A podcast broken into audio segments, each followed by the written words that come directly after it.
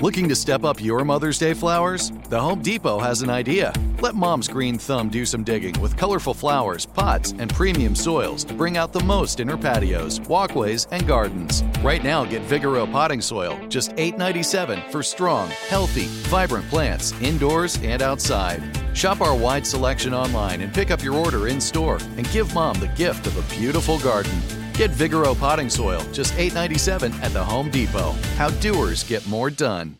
When you buy Kroger brand products, you feel like you're winning. That's because they offer proven quality at lower than low prices. In fact, we guarantee that you and your family will love how Kroger brand products taste, or you get your money back. So next time you're shopping for the family, look for delicious Kroger brand products because they'll make you all feel like you're winning. Shop now, in store, or online. Kroger, fresh for everyone. As important as choosing the right destination when traveling is choosing the right travel partner. Gene! Gene Fodor! Gene, was good!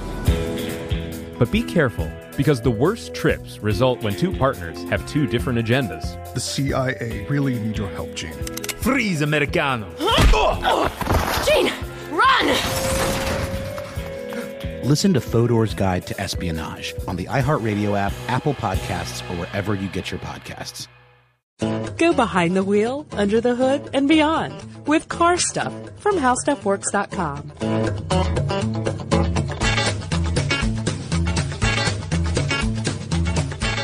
Hi, and welcome to the podcast. I'm Scott Benjamin. And I'm Bolin.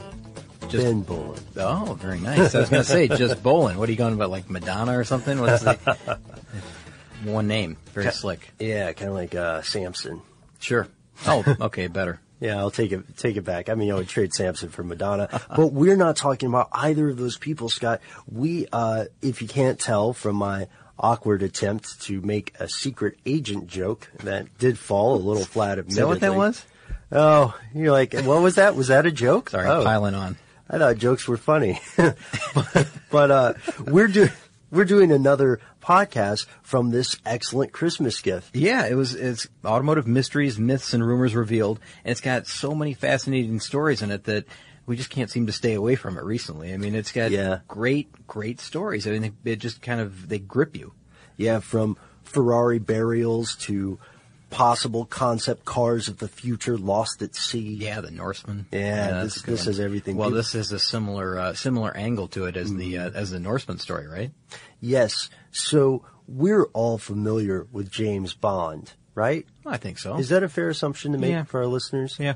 Okay. And if you are familiar with James Bond films at all, then of course you are familiar with the iconic Aston Martin sports cars. hmm Yeah, it seems like uh, every single James Bond movie is. Uh, I don't know. That's one of the one of the stars of the movie. Really, is the uh, is the Aston Martin cars that he drives, or even any cars that he drives, really. But uh, the Aston Martins have always been there from the very beginning, and uh, and this goes way back to the beginning, right?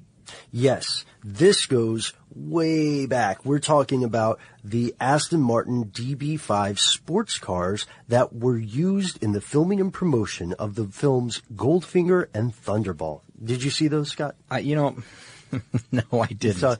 no, I didn't. I'm I'm not a huge Bond fan. Uh-huh. I've watched a couple of them recently, and uh, it's, it pains me to uh, to reveal this, but I haven't watched every single James Bond movie. I've watched parts of them because they have fantastic stunts, Yeah, amazing great cars, action sequences. and lots of really cool gadgets and all that. Um, I've, I've watched the the recent ones. I haven't gone back through the whole history of James Bond and watched from the beginning. You know what? How about you? I don't blame you. I have seen I have seen every James Bond film. Really? Yeah. Well, I, I grew up with a station that's called TBS, and so TBS and USA and those those kind of uh, stations went through a big James Bond phase. So so I saw uh, most of them. I saw them growing up. My one of my favorite things, of course, for a guy like me, is the gadgets. The gadgets, especially the ones in the vehicle. Yeah. And I always wondered, as as a wee tyke, whether or not they actually worked. You know what I mean? Mm-hmm. And so we're going to touch on that a little bit here because when we're talking about the Aston Martin DB5. Yeah, and yeah. and because it comes from this book, you might assume that you know there's something kind of there's something up with this There's car, right? twist. Now the twist is that the legend as it goes is that um, these cars were stolen.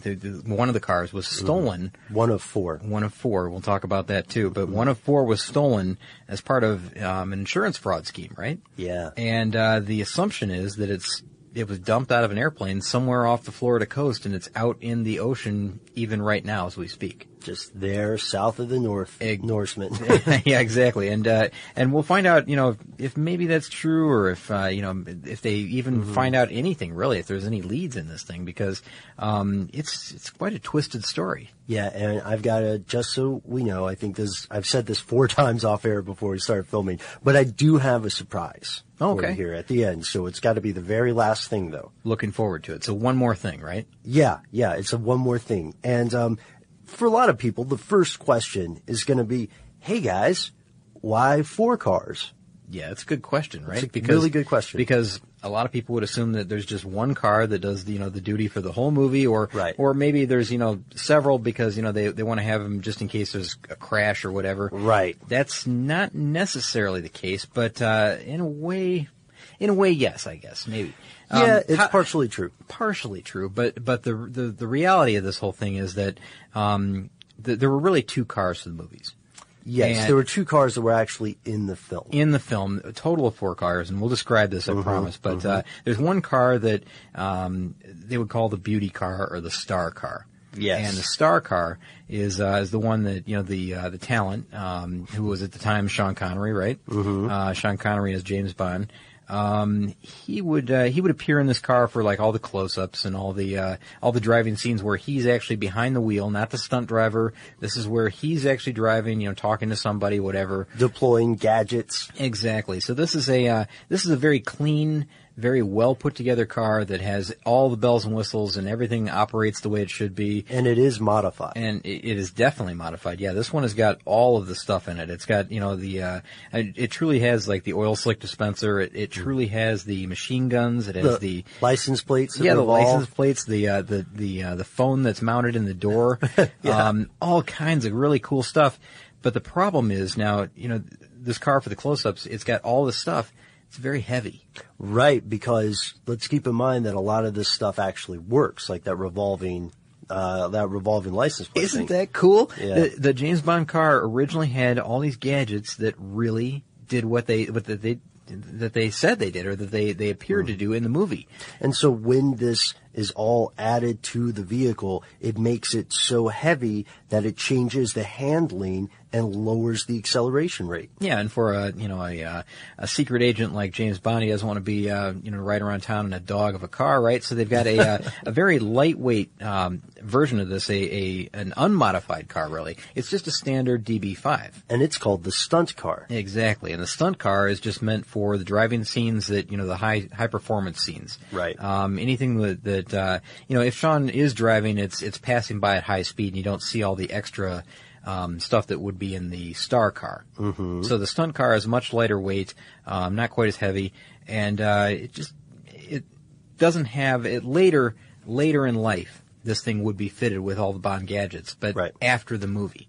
So you know, it wasn't until like these movies are done because there's a pair of movies that we mentioned, uh, 1964 Goldfinger, Mm-hmm. And then- a follow up in '65, which was Thunderball. Thunderball. That's right. And um, so later it would get all the gadgets, but initially the stunt car was pretty stripped down, pretty bare. So those are the two cars that were actually in the film, what we'll call the star car and the stunt car. And then later, there were two more cars that were built. Uh, this is for the 1965 movie Thunderball, um, and those were used strictly for the publicity tour.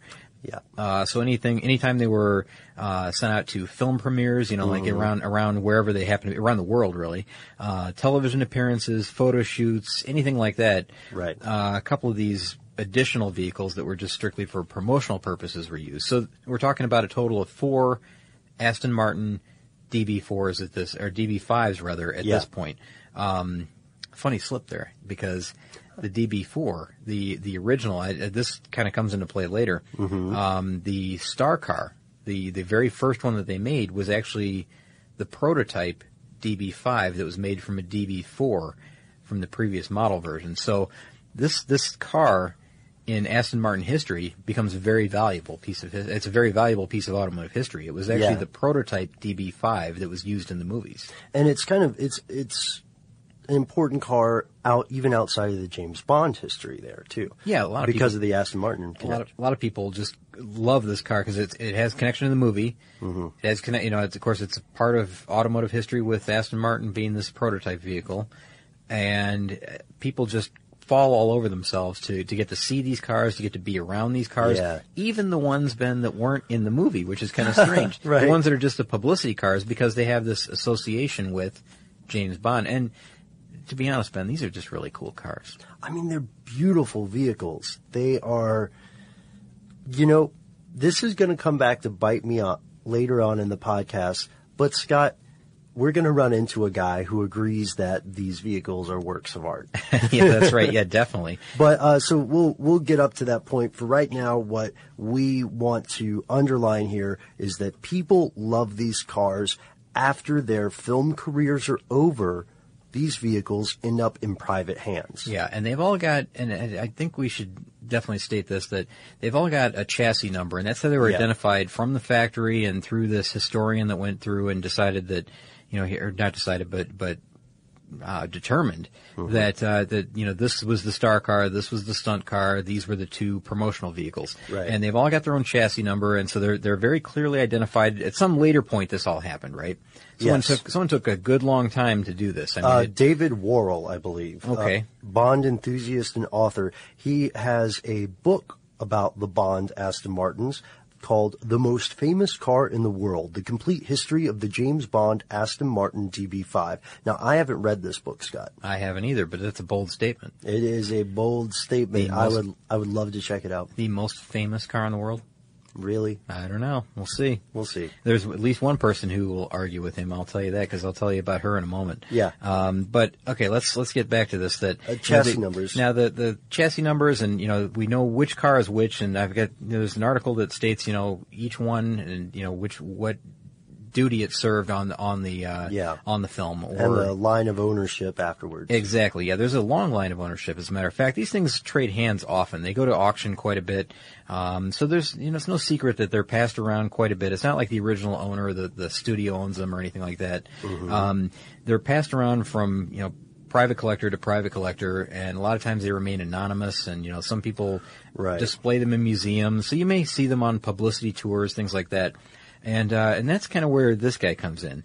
Now, in 1986, so you know, there's been a long line of owners of all these cars at this point. But in Yes. 1986, uh, the Star Car, the uh, the main vehicle that was used in uh, in Goldfinger, Yeah, that's the one with the gadgets. with all the gadgets, um, was sold at auction to Anthony Pugliese. Is that right? Yeah, let's go with Anthony uh, Pugliese. Anthony V. Pugliese the third. Yeah. I'm I'm not com- hundred percent on that pronunciation, but He's a uh, let's just call him Anthony. okay. Anthony uh, was a resident of Florida, and he bought the car for about two hundred and fifty thousand dollars, and this is in nineteen eighty six again. Uh, so quarter of a million dollars. And it's a lot of money to spend on a car, but you know this thing has a lot of history to it. It's an Aston Martin for one. I mean that's really cool. Um, he and his brother, uh, his brother-in-law, I should say, his name was Robert Luongo. Hmm And they decided, you know, they treat this as an investment, which I can really respect. Sure. They take the Star Car on a tour, and Yeah, the like a whirlwind, worldwide, really. uh, publicity tour. Yeah, like a promotional publicity tour, right? Um, they're trying. What are they trying to do with this? They're trying to uh, trying to build up the value of the car, right? Right, and thinking that they would be able to sell this at a profit. Yeah, O- over 250 grand. Yeah, yeah. So they're trying to. They buy it for two fifty. They figure mm-hmm. they'll promote the heck out of this thing for as long as it takes, and just build and build and build. The, you know the the the uh, the level of excitement around this car, and they did that. I mean, this And they uh, did it successfully. I mean, the guy uh, Robert Longo, I guess he uh, he's the one who really toured with the car, and he would set it up. He would set up the entire display. He would uh, he'd bring. He was in charge of handling the vehicle. They call it wrangling. He would wrangle the vehicle in and out of you know whatever display that it was being set up in or wherever it was the show. Oh, I'm sorry. We got to point out this was a long tour. I, because they got the car in 1986. Yeah. We don't know exactly when they began the tour, but it wasn't over until, you know, the 90s. Yeah, the late 90s. We're talking 1997. So this is like an 11 year tour. Now this guy is traveling with this car at, at, all these exhibits like the Petersen Museum. Sure. He goes to all the, you know, the big, the big time shows and, and, and museums to display this car. Mm-hmm. And of course people love it because it's a, a, James Bond car, right? And the gadgets work. I can't, I'm never going to let go of yeah. that. The you gadgets know, work. Can I, can I tell you something about the gadgets though? Yeah. And I don't mean to burst your bubble. I know, they but, don't uh, all work. No, but- no, no, that's not, that's not what I'm getting at here. I've got a, uh, I got something from another article here that I want to get to in a moment. But, uh, one thing that I want to say about the gadgets is that, um, uh, let's see.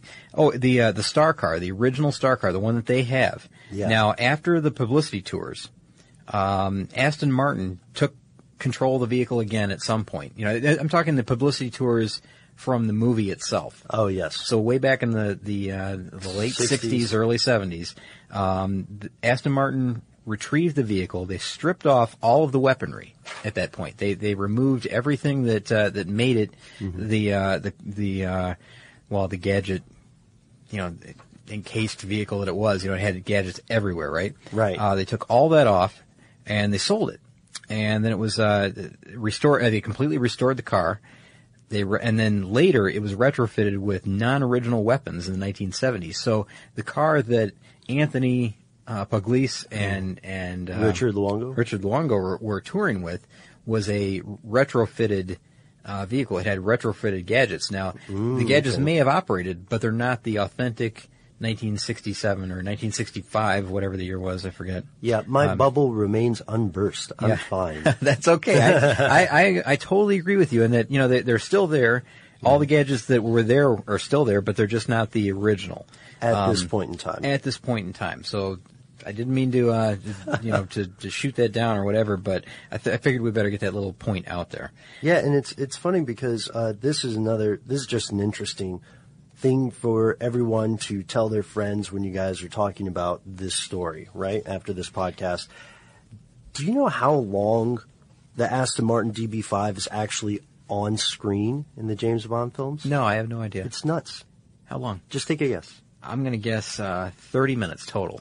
You know what? Not a bad guess. Thirteen minutes. 13, less than half of what I guessed. Yeah, that's thirteen. So that's how long it takes to And- be and the it- most famous car in the world. And it created that much of an impression on people. Heck yes, it did. It's got machine guns. uh, yeah, of course it did. Yeah, that's an amazing car. And so I just wanted to point that out, but now we're really getting to the meat of this because uh, the attempt to raise the car's perceived value via a promotional tour appears to work. yeah, totally worked. Yeah, because the the car, surprise, surprise, which was purchased for 250 grand, is later uh, later appraised by Grundy Worldwide Incorporated for 4.2 million dollars. That's amazing. And you know what? The- Here's the the other crazy part about this. Now, now Jim Grundy, who is the insurance insurance insurance agent, who uh, who actually set up this policy with uh, with a company called Chubb Insurance, and uh, that's actually 80 percent of the appraised value of the car. So they appraised the car at uh, 20% higher than that even. So Oh, 4.2 yeah. million represents 80% of the appraised value of the car when they set up this policy. So they had really, uh, they had really done quite a job in promoting this thing, right? Yes. Amazing. And, and we're up to what, 1997 at this point, right? Yeah, we now, are. Now something bad happens in, uh, in 1997 and, uh, this is where the controversy comes in. As the number one audio company, iHeartMedia gives you access to all. Every audience, live conversations, trusted influencers, and the insights and data you need to grow. iHeartMedia is your access company. Go to iHeartResults.com for more.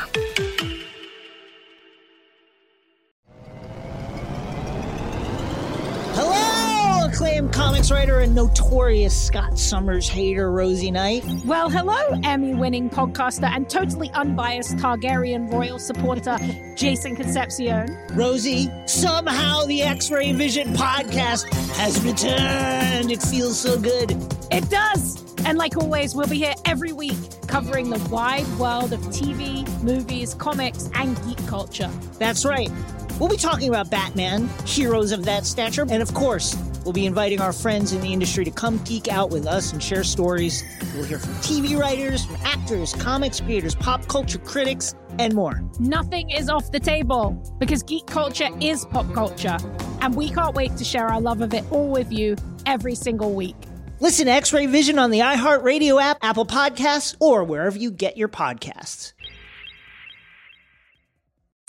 I'm Tamika D. Mallory. And it's your boy, my son, the General. And we are your host of TMI. New year, new name, new energy, but. Same old us. oh, yeah. And catch us every Wednesday on the Black Effect Network, breaking down social and civil rights issues, pop culture, and politics in hopes of pushing our culture forward to make the world a better place for generations to come. But that's not all. We will also have special guests to add their thoughts on the topics, as well as break down different political issues with local activists in their community. If you like to be informed and to expand your thoughts, listen to TMI on the Black Effect Podcast Network, iHeartRadio app, Apple Podcasts, or wherever you get your podcasts. That's right. Right. This is where we this is where we start to run directly into the legend. Now, the what's interesting about the way this is written in the book is that they say that the Aston Martin is stored at a warehouse, but that's not completely accurate, is it? No, not exactly. And this is what caused a lot of confusion for me. I, I th- just this morning I had to come in and dig up some more information, which really cleared things up, and I'll, I'll share it with everybody. Mm-hmm. Uh, but the book says that uh, it was it was stored in a Boca Raton, Florida uh, warehouse. It wasn't Boca Raton. It, well, but it, it, it, truly was Boca Raton. That's right. Uh, but it wasn't a warehouse bin. What was it? It was an aircraft hangar, and that makes a huge difference.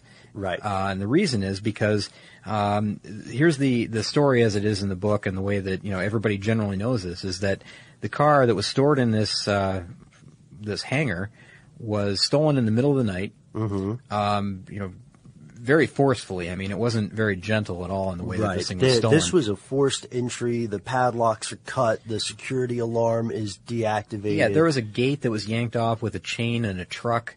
Uh-huh. Um, they hooked a, they, they, think they, they hooked a uh, a chain up to the axle of it and just drug it across the ground until they could re you know bring it out into uh, you know an open area. Uh-huh. And uh, this is where this jump in logic happens.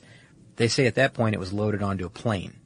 Yeah, and this is interesting because the kind of plane that it would have been most likely loaded on, the kind of plane that could get in and out of there without some remarkable uh, spectacle, right, Mm-hmm. is probably going to have some difficulties carrying a car of that weight. Yeah, it would have been just kind of like a mid-sized plane, right? Right. A cargo plane. Um, but but the thing that really got me about this is Mm-hmm. that when they when they made this jump from it was towed out of this warehouse and put onto a plane at that point. And I was thinking, how did that happen? So Yeah. I, I I went into this other story because they do mention another story from another another author. Yes. Um, and there's another article that is called, and it's from a um, from Motor Trend, right? Yeah, it's from a Motor Trend article that that was published back in 2006, uh, in May of 2006, and it's called um, 1965 Aston Martin DB5. Uh, now pay attention, 007, one of your Aston Martins is missing. so, um, this article by, uh, what's her name? Mary Seelhorst. Uh, she, she's the one who first of all cleared up that it was a hangar, not a warehouse for me. Uh-huh. Uh, because in the book it says warehouse. Uh, so the hangar thing, that makes more sense that, you know, they're already at the airport. Uh, but the, but the idea is that it was put onto a plane, uh, sometime in the middle of the night, just flown out somewhere over the coast of Florida, off the coast of Florida, about 75 miles, and the car was just dumped overboard somewhere into the ocean. It's part of some, you know, natural reef now at this point, right? Right. The and- man-made reef. And we have an episode on uh, man-made reefs as well for anybody interested. Yes, we do. It's one of our deep cuts. You're going to have to scroll through the iTunes. Now I know this is getting a little confusing. Can I just? Yeah. So, so the idea is that this thing is, so it's bought for two hundred fifty thousand. And the value's raised uh, to what around? I guess around six million at that point. Well, for yeah, something like that, about that total. But it's insured for four point two million. Yep. Stored in an airport hangar. One night when no one sees what's going on, none of the staff or anything. and there's supposed to be 24 hour security here. Exactly. There's this really like I mean this would have caused a lot of commotion. I mean the the type Right. of theft that this happened because they could you know see that it was drug you know across the floor. There are tire tracks. Yeah, tire tracks. That, and and so this thing was stolen loaded onto a plane, Yeah. flown somewhere, and uh, and it's never been seen again. It's it's it has completely disappeared. And I I would think that you know if it was somewhere on land, this thing would have turned up by now. And here's where our stories begin to divide because there are some people who say that they believe the vehicle was dumped in the ocean. Sure. Yeah. And that it's part of the reef, as you said. Uh, originally, when uh, Anthony P., uh, our owner at the time of the theft, was talking about it, he said uh, several things. I've got some quotations here. He said, First, he said it's really kind of wild that someone had the nerve to steal it. And he's talking to the Boca Raton News. What are they going to do with it? I think that's an excellent question. I often wonder about that when it comes to, um, you know, priceless works of art that are stolen. It's like, where are you gonna, where are you gonna Okay. fence that, buddy? All right, I've got a, I've got. Well, this is actually coming from this article, but it's a good and It's one that I had also thought of as well. What's that? That uh, that you know, aside from you know insurance fraud, which would have been, which would have paid off handsomely on this thing, and it and it did. We'll find out. Yeah. Um, there's also this this kind of group of people that you know, like a, a car collectors, these maybe obsessed car collectors. Ah. This thing could be just sitting in someone's house. It could be in a in a living room somewhere or in a basement, and and some collector just every day goes down and sits behind the wheel of that thing and And says, slightly polishes. "How cool! I've got the James Bond car. And I'm you gonna know, go, that's I'm going to go to bed now." That's funny because one of the other Aston Martin DB5s, one of the other four, uh, was owned by a guy, a Mr. Lee, I believe, who did actually keep it in this themed room. Oh, I didn't know that. Hmm. Charity events and stuff. Well, and also, uh, Anthony Pugliese, uh, Pugliese probably agrees with you. His theory was, uh, why would anyone go to all that trouble, you know, to steal it and dump it in the ocean? I'm quoting here. this might be offensive quote Yeah. to some people. Uh, Pugliese says, I believe it is still sitting in some Arab sheikh's tent, which Really? is not, maybe not the most, um, correct way, politically correct way to say that kind of stuff, but obviously he's a little irritated, right? He's alluding to the fact that it may still be on dry land somewhere, and And that just it's- stolen. and that it's just stolen. Some some collector who really appreciates this thing is uh, is just looking at it every day, saying, "I've got this, and no one in the world knows where it is." And if they had those sorts of resources to steal a vehicle, like they'd have to pay off the security guards. First off, that's one thing. Sure. Uh, then they'd have to charter a flight with an aircraft that was capable of carrying this thing. without being able to be traced. Because um, you know, one one thing that we need to mention here is that you know the uh, the Boca Raton police and as well as uh, As well Jim- as Grundy. as well as Grundy, as well as Chubb Insurance with their own investigators, Mm-hmm. uh, they went out and they immediately canvassed all of the local airports to find out who had who, who had you know chartered a flight, Mm-hmm. any planes that were capable of doing this type of thing in the area. And they, you know, investigated those. I'm sure that they had a good, you know, hard look inside those and made sure that there was nothing in them, around them, or evidence Right. of this type of thing happening. They offered thirty thousand dollars as a reward for information. quite a bit of money. That's right. So, um, you know, that's that's a decent reward. Um, also, you know, just everybody. in- I mean, everybody would have to keep their their lips shut about this thing. I mean, you know, you couldn't. Yeah. And that's the hard part. When you get more and more people involved, someone's going to talk. Yeah, it's like that bad. It's like that old uh, quotation: three people can se- keep a secret as long as two of them are dead." That's a Have you good point. Yeah. that? yeah, I haven't heard that. So, uh, M- Mr. Grundy, there's some tension here because Mr. Grundy says, I think that car is a pile of deteriorated aluminum in the Gulf Stream off the coast of Florida. He said, I can't prove it, but I'd bet on it. Yep, and here's the guy that has to pay out 4.2 million dollars, right? Because Right. uh, because he has insured this thing for that much. Now later, Ben, Mm-hmm. later. Um, now, I guess we should just say that you know the the insurance policy after all these lawsuits and everything happened. You know, there's a lot Yeah. of tension there, um, a lot of you know what happened. They eventually did pay. They paid the 4.2 million. And this, the case to this day remains unsolved. Mm-hmm. and there's a lot of tension now between um, the guy that uh, the guy that was you know touring with this car. What was his name? Uh, Oh, not, not uh, Anthony, but Luong- um, Luongo? Robert Longo. Now Robert says that you know he should be entitled to a certain amount of money, like a uh, like it was like ten percent of the value of the car, Mm-hmm. plus his time for you know all the time that he had gone out promoting this thing. Oh yeah. And uh, so, you know, a significant portion of this uh, this 4.2 million dollars, and I think he eventually was awarded some money, actually Mhm. quite a bit of money. Um, and As a matter of fact, Ben, this is where this all comes together, and I, I encourage people to read this article because it it it ties all this up really nicely. Mhm. Um, the uh, the Mary Seelhorst article from 2006 Motor Trend. You can find it online. It's it's pretty easy. Um, she says that uh, later, you know, because she was uh, she was somehow involved in this. Ben, she was she Mhm. was related to this story in a way that she worked at the Henry Ford in Detroit when they came for part of the publicity tour. Ah, and okay. uh, so prior to 1997, and I think it was three years prior to that. Or no, I'm sorry, maybe it was in 1997. Uh, but in 2000, I think it was the year 2000, she was called to testify uh, for the prosecution. And the prosecution really, what they wanted was, and she, she comes clean about all of this right at the end of her article. Um, so in April of 2000, she's in, she's in the courthouse because she had met with these characters and, you know, was interested in the story and, you know, knew, knew one of them. Um, yeah. Knew Luongo, did not know Anthony, uh, Pugliese. Uh, the prosecution wanted was her opinion. She said, um, and I'm reading from the story here. Uh, the attorney asked me if I thought the Goldfinger Aston Martin DB5 was really the most famous car in the world, and she says no. I think the most famous car is the Lincoln limo President Kennedy was shot in or was assassinated in. And he says, well, you know, the the attorney asked why.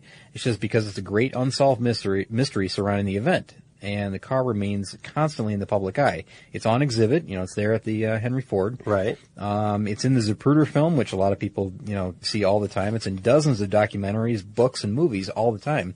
So it's her. Uh, you know, they were just asking her if she thought that this was the most valuable car in the world, and what her opinions were about it, because she had come into contact with one of these characters, and then just so happens that she's writing a story about the same vehicle. Um, well, she had written the story, I should say, Yeah. four years prior, and that's why they called her because she had this connection with him. I've got something for you that's going to be even weirder connection. what's that? And it's a tangential connection. What's that? Uh, in one of the in AP's report, 1997 June 21st report about the theft of the vehicle from Boca, uh, there's this interesting quotation. I'm just going to read it to you, Scott. All right. The car belongs to collector Anthony Pugliese, who also owns the gun Jack Ruby used to shoot Lee Harvey Oswald. What? what a tie-in! What huh? a weird tie-in. Yeah. That's like that reminds me of that thing. Uh, you know, when people play the coincidence game and they add up all the coincidences between Lincoln and Kennedy Yeah. or the night before. And you know, of course, you can find coincidences whenever you decide you want to see them. There's that whole Baader Meinhof syndrome. That's amazing. You found. How did you dig that up? Well, these these are just some of the original like news reports from when the theft occurred. Interesting. And um, I've got I've got that surprise. Well, I'll tell you what. Why don't you wait? Because um, I just want to say that you know there was there was all this tension you know, oh, yeah, between yeah, uh, between them, and uh, and the thing is, like, I think he got. Um, oh, here's here's what um, Luongo was actually awarded. Uh, I think it was just over a million dollars. They said he got ten percent of the insurance money plus half of. Um, Plus half the 1966 1.2 million uptick in the appraised value of the car. So Ah. he actually got quite a bit of money.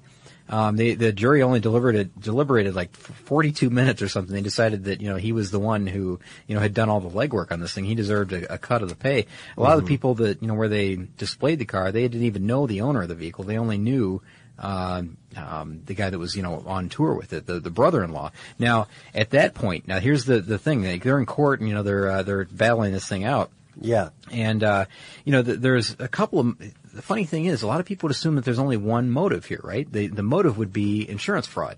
You know, the, the money, right? Yeah, that's still an assumption, though. It's not proven. No, it's not proven. And, and the crazy thing is that it wasn't the only possibility. They say that, um, you know, by then the two were, were no longer brothers-in-law. So apparently there was a divorce in there somewhere. Uh-huh. Um, and they've been at odds about how to deal with the car the entire time since then. You know, because at first they had to kind of deal with each other because they were family. Mm-hmm. Um, they they work things out, you know, according to the way you know families do that kind of thing often. Um, but at this point, they didn't care. They were just uh, they were at odds all the time, and uh, so so it could have been you know there's a little bit of jealousy involved or some revenge involved, Sure, yeah. a little bit of spite, and uh, they also you know the other thing is, you know, even in the court, I think they threw this in, is that there could be this unnamed collector out there somewhere that has it. And I kind of, I kind of like to believe that maybe that's where it is. Yeah, me too, Scott. I, I like to think that, you know, I'll be 60 years old someday and someone's going to, you know, somehow this thing's going to resurface. Mm-hmm. There's going to be a lot of questions, you know, that are asked of that person at that point. But I, would- I would love to see this thing resurface. It's gonna it's gonna resurface maybe in the North Korean museum where they show gifts from around the world. Oh yeah, yeah. There there are car. I think there's a train in one of those museums. Really? a train car. Oh, that's interesting. But, um, So- so, okay, I'd so- love that. A real life Bond villain, like a Bond level supervillain, may have stolen the car. That's really cool. And there's this whole mystery involved around it. So, you know, the, the, the legend from the book, you know, that it was stolen and dumped off the coast of Florida, it's unproven at this point. I mean, we can't, we, you can't say either way until they find the car or, you know, somebody speaks or, you know, pipes up that, you know, I know the details about this. And I think it'll always be kind of like a, um, like a DB Cooper thing. Like a lot of people claim that this is what happened and they investigate it for a Mhm. while and then that just kind of trails off into nothing. And then, you know, there's another case, you know, five years later and the same thing. So I think this, this story has a lot of the same element to it. Now we should point out that the the reason we talked about whether or not Aston Martin is a work of art there is because the appraisers, when they appraised it at such a high price, part of the reason was that they saw it as a work of art. So Yeah. that's why I brought that line in there. As possibly the, the most valuable car in the world, remember? Or the most, uh, what was it? Mm-hmm. The most famous. The most famous car in the world. And that's exactly why they brought in the author of that Motor Trend article to say, hey, do you think that this is the most famous car in the world? You, you work in museums, you write for an automotive journal, you know, a publication. What do you think? And she said, no, I don't think that's the And most she, famous. she instead proposed a conspiracy theory about the assassination of JFK, which, you know, in a lot of circles won't do much for the credibility. No, probably not. But uh, but you know what? There's a there's a lot surrounding that car that makes it. I I think I think she's onto something. I think that Yeah. maybe I was trying to rack my brain over what I thought was the most famous car in the world, and I think that maybe she's exactly right with that. Acclaimed comics writer and notorious Scott Summers hater, Rosie Knight. Well, hello, Emmy winning podcaster and totally unbiased Targaryen royal supporter, Jason Concepcion. Rosie, somehow the X Ray Vision podcast has returned. It feels so good. It does. And like always, we'll be here every week covering the wide world of TV, movies, comics, and geek culture. That's right. We'll be talking about Batman, heroes of that stature, and of course, we'll be inviting our friends in the industry to come geek out with us and share stories. We'll hear from TV writers, from actors, comics creators, pop culture critics, and more. Nothing is off the table because geek culture is pop culture. And we can't wait to share our love of it all with you every single week. Listen to X Ray Vision on the iHeartRadio app, Apple Podcasts, or wherever you get your podcasts. I'm Hannah Storm, and my podcast, NBA DNA with Hannah Storm, digs deep into the history of professional basketball, along with my own, as one of the first female sportscasters. Now let's get you up to speed on what else happened around the NBA today. We talked to all sorts of people I interacted with, from Dr. J to Charles Barkley, and recap iconic moments. Yes, he's got it. He, here he comes. Way rock the baby to sleep and slam dunk. as well as some of the wild stories behind the scenes. We were like, what? What are we in for? The scoreboard crashes before we even tip a game off. Today, the NBA is a global sports and entertainment giant. Players are multimillionaires and cultural icons. Iguodala to Curry, back to Iguodala, up for the layup. Oh, blocked by James.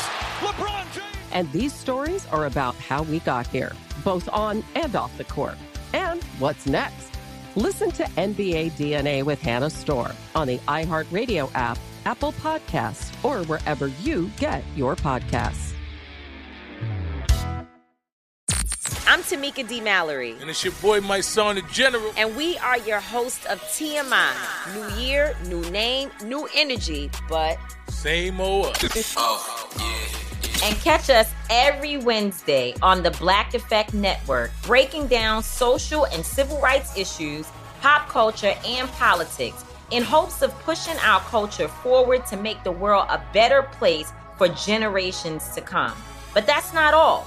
We will also have special guests to add their thoughts on the topics, as well as break down different political issues with local activists in their community. If you like to be informed, and to expand your thoughts. Listen to TMI on the Black Effect Podcast Network, iHeartRadio app, Apple Podcasts, or wherever you get your podcasts. That's right. Now, please, let's hear the secret. I'm dying to know. So this is one more thing, right? This is one more thing. We should get some theme music for this too. Uh, okay, so one more thing, Scott. I did a little digging into uh, Mr. Anthony V. Pugliese III. Okay. Uh, I still am not 100% on pronounce, pronunciation of his name. Well, you've already shocked me with the gun ownership thing.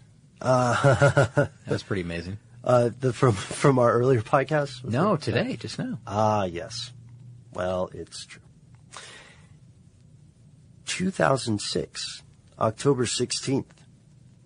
Uh, Mr. Pugliese is in the news again.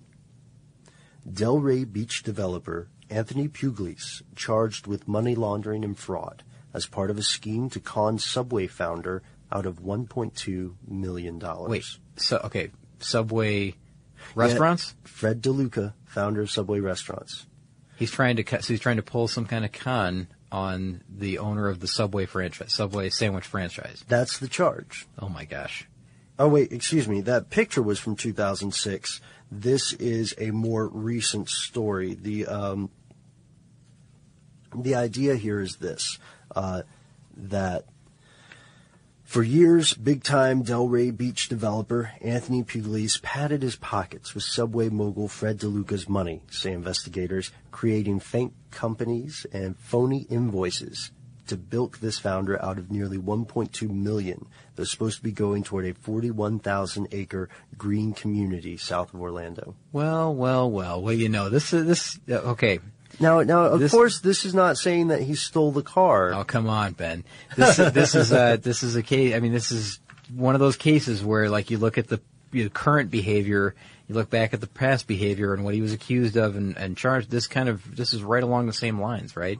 I mean, insurance fraud versus uh, what is this money laundering or what was this whole thing? Right. So the idea is that the um, the idea here, the charges are that yeah, he was laundering money and pretty much swindling uh, Fred DeLuca. So it's like an extortion case, really. He's Well, yeah, the charges against Pugliese, who check this out, over the years has become a political force in Palm Beach County and sits on the committee that nominates local judges. Stem from a five billion dollar lawsuit he filed in 2009 against DeLuca. Five billion dollars with a B. Hey man, when you like money, you like money. Oh my gosh! This. oh Ben, I I can't tell you this. Uh, if I had known this ahead of time, I know.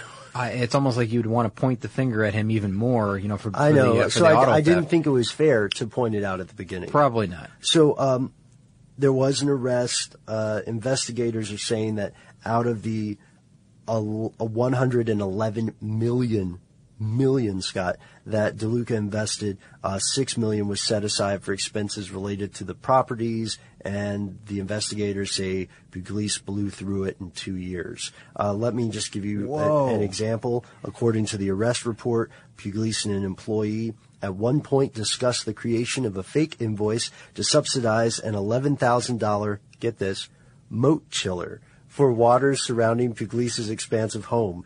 The two warm waters were causing the fish inside the moat to die. Oh my gosh! So that's how much a moat chiller costs, if you've ever wondered. A moat chiller? I've never even heard of that. It's an it's an interesting thought. It's a different world. Yeah. So also seventy-nine thousand five hundred twenty-four dollars for a high-end audio video Wait, system. wait, wait, wait. Wait. He's got a moat around his house. That says He something has a moat. too. He has That's a moat. interesting. That's cool. Um, Okay, sorry, I didn't mean to interrupt. Go no, ahead. you're fine. Twenty-three thousand five hundred eighty-seven for bush hog payments, um, lawn care services for Pugliese, um, six thousand one hundred for a Zen house. Uh, it's a, I guess it's a structure where you meditate.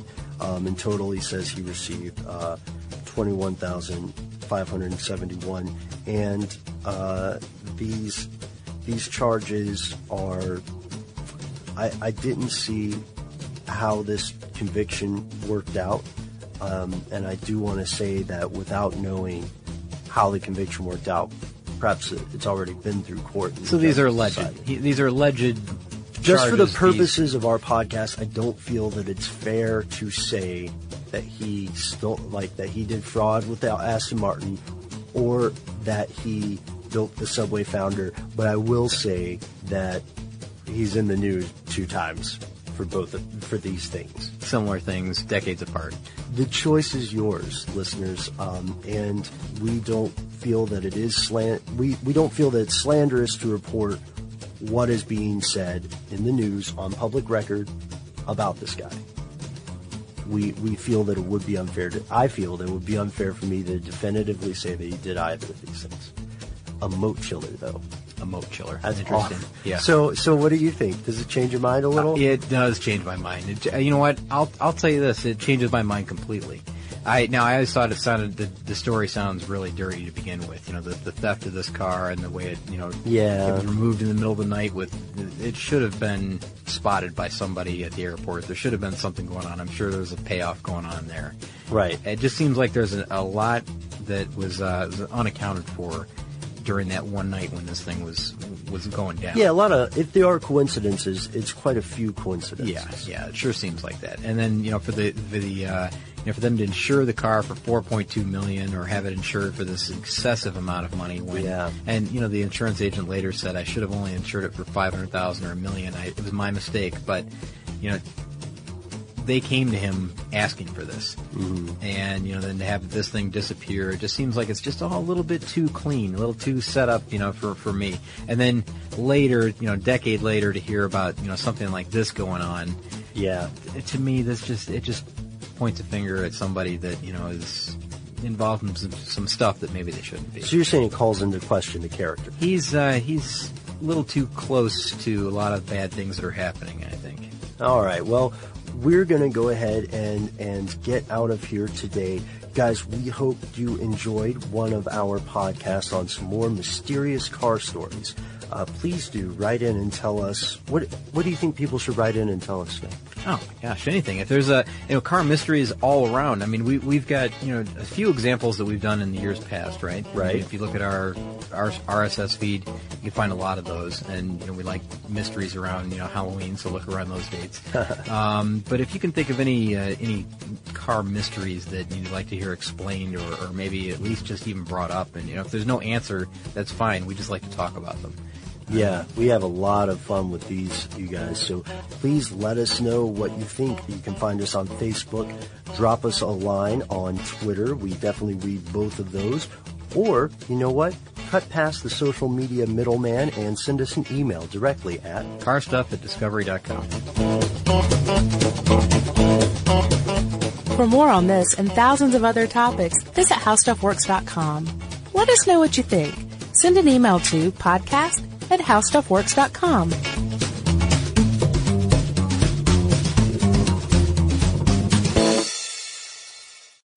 As important as choosing the right destination when traveling is choosing the right travel partner. Gene! Gene Fodor! Gene, was good! But be careful, because the worst trips result when two partners have two different agendas. The CIA really need your help, Gene. Freeze, Americano! Huh? Oh! Gene, run!